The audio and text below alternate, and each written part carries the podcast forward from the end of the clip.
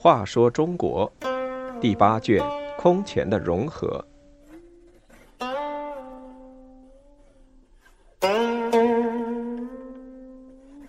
四，冉闵杀接人，利用石氏兄弟互相残杀，汉人冉闵夺取了政权。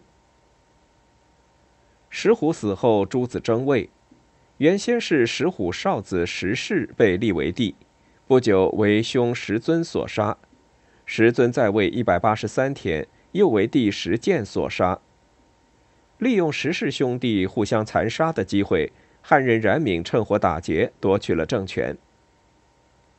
冉闵是石虎的养孙，其祖先曾任汉黎阳骑都督。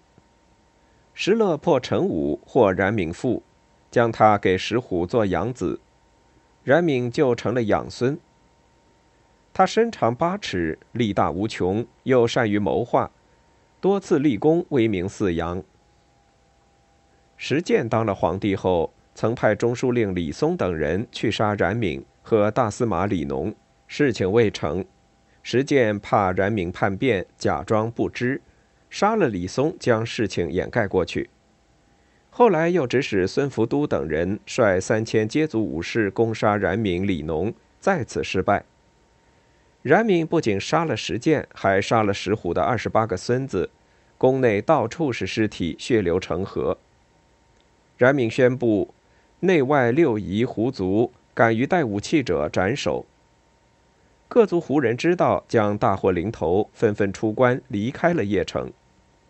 冉闵下令大开城门，向城中人宣布：孙福都等谋反已经被杀，良民与此事无关。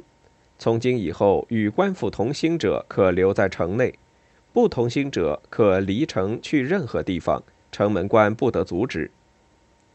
结果，附近百里内的汉人纷纷入城，而胡人、接人争先恐后的离城而去。冉闵知道胡人不与自己同心，就下达了杀胡人的命令。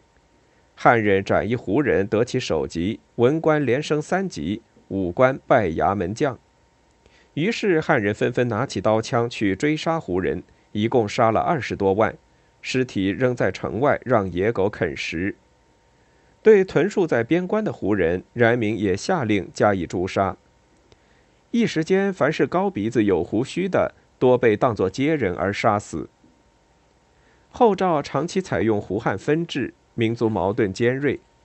冉闵的反胡接斗争，表现出狭隘的民族报复政策，更加深了各族人民之间的矛盾。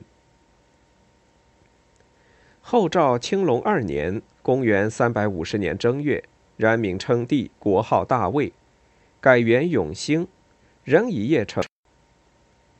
冉闵派使者告诉东晋政府，胡人逆乱中原，经已诛杀，若能共讨伐，可派遣军队来。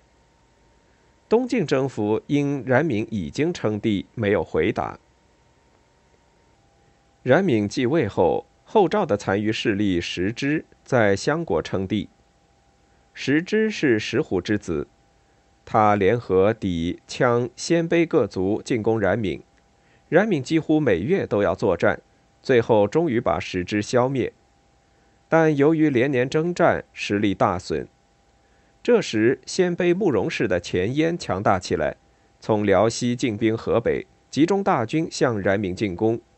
到永兴三年（公元352年），冉闵政权被前燕所灭。他建立的魏国只存在了三年。